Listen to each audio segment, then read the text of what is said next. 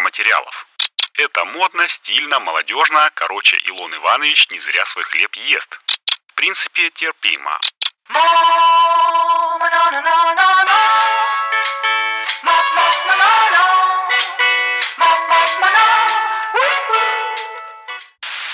Всем привет! Меня зовут Игорь Шеверун, а вы слушаете первый русскоязычный подкаст о солнечной энергетике Solar News. Здесь я каждую неделю делюсь с вами важными и интересными новостями солнечной энергетики, иногда рассказываю связанные с возобновляйкой истории и отвечаю на вопросы, которые вы мне присылаете в Телеграме. Как я и обещал, я ушел в отпуск, и отчасти из-за этого звук сегодняшнего 76-го выпуска подкаста будет отличаться от остальных, ведь я записываюсь не в своей мобильной студии «Морозное утро», а в съемной квартире с непонятно какой акустикой. Еще у меня тут на фоне дети, которые играют на улице, и коты, а еще, и об этом я предупреждал заранее, выпуск будет короткий коротеньким. Глубоко копать я не буду, просто расскажу вам пару новостюлечек одной строкой, может быть минут на пять, не больше, ну просто чтобы вы не забывали мой голос. Но эти новости тоже связаны. Как говорится, они связаны одной цепью. И цепь это встраивание. Но перед началом, по традиции, я все равно хочу сказать спасибо людям, которые поддерживают проект Solar News на сервисах Patreon или спонсор, это наши патроны. А еще тем людям, которые делятся подкастом со своими друзьями в соцсетях, это тоже круто, потому что помогает новым людям узнавать о нем. И, конечно же, приветик подписчикам нашего телеграм-канала Solar News. Найти его легко по названию, как это ни странно, Solar News. И в этот раз привет Сергею. Э, ссылочки на Patreon и спонсор, где можно подписаться на патронкасты и бонусы, а также на сервис CloudTips, куда мне можно закинуть немножечко денег разово, будут в описании. Ну и, как всегда, проверяйте описание выпуска, ведь там всегда есть ссылочки на какой-то дополнительный контент по теме, и иногда бывают бонусы в виде скидок или промокодов на какие-нибудь товары солнечной энергетики, которые я нашел. Ну а я пока буду начинать.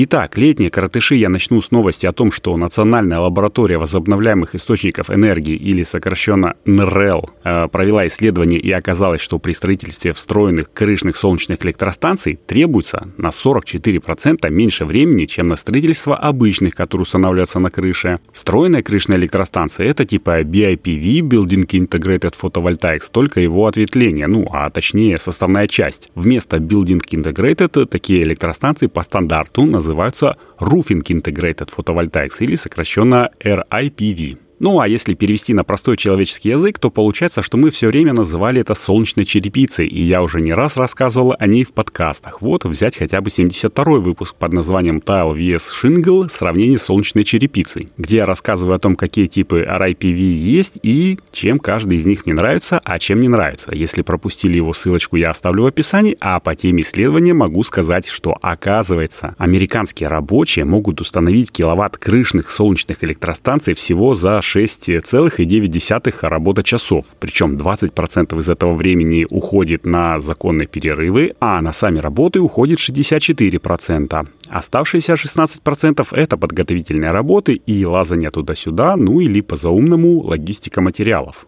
То есть чистого времени установка 1 киловатта солнечных панелей на крыше занимает почти 4,5 часа, а вот теперь отнимите от этого 44% и получится, что киловатт солнечной черепицы бригада может накатать почти за 3 человека часа. Но это по моим подсчетам, а в исследовании указано, что цифра приближается к 4 часам. И, в общем, разница, если прикидывать, что средняя американская семья устанавливает себе порядка 15-20 киловатт солнечных мощностей, получается в одни сутки. В принципе, терпимо. А вот основная причина выбора RIPV против обычных солнечных панелей вы не поверите. Это эстетика. 30% опрошенных американцев подтвердили, что не хотят, в кавычках, конечно же, уродовать свою крышу стрингами солнечных панелей. А вот солнечная черепица — это класс. Это модно, стильно, молодежно. Короче, Илон Иванович не зря свой хлеб ест. И в качестве маркетолога очень себе неплохо отработал, когда уговаривал совет директоров Тесла купить фирму своего кузена. Но сегодня не о нем. Давайте запомним эту тему, и я расскажу об этом, ну, поподробнее, может быть, через пару выпусков. А сейчас давайте вернемся в Евразию. А если быть более точным, то в Японию. А в Японии есть компания Enecode Technologies. Это детище Киотского университета и Toyota Motor. Да, автомобильный гигант тоже заинтересован в солнечной энергетике, и компания Enecode была создана для разработки пировскитных солнечных элементов, которые будут применяться в фотовольтайке, интегрированной в транспортные средства, или VIPV.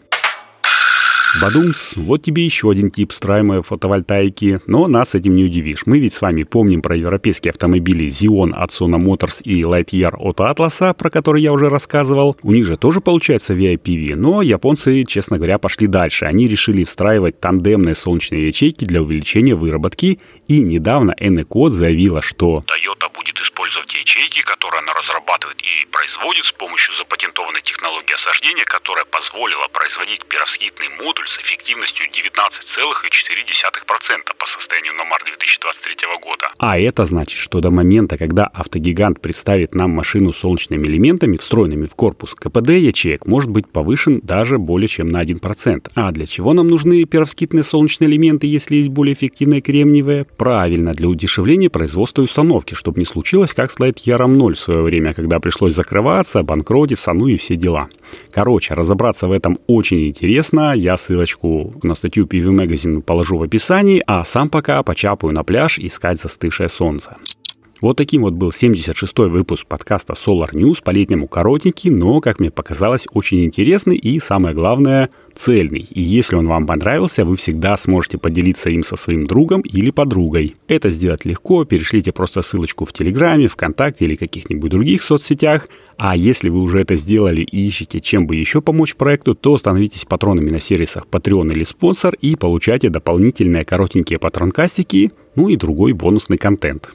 А если захотите просто так перевести мне на кофе, который я очень люблю, то ссылочка на CloudTips тоже будет в описании. И теперь точно все. С вами был Игорь Шеверун и подкаст Solar News. Традиционно желаю, чтобы небо над нашими с вами головами всегда было ясным, мирным и солнечным. Услышимся на следующей неделе. Всем пока.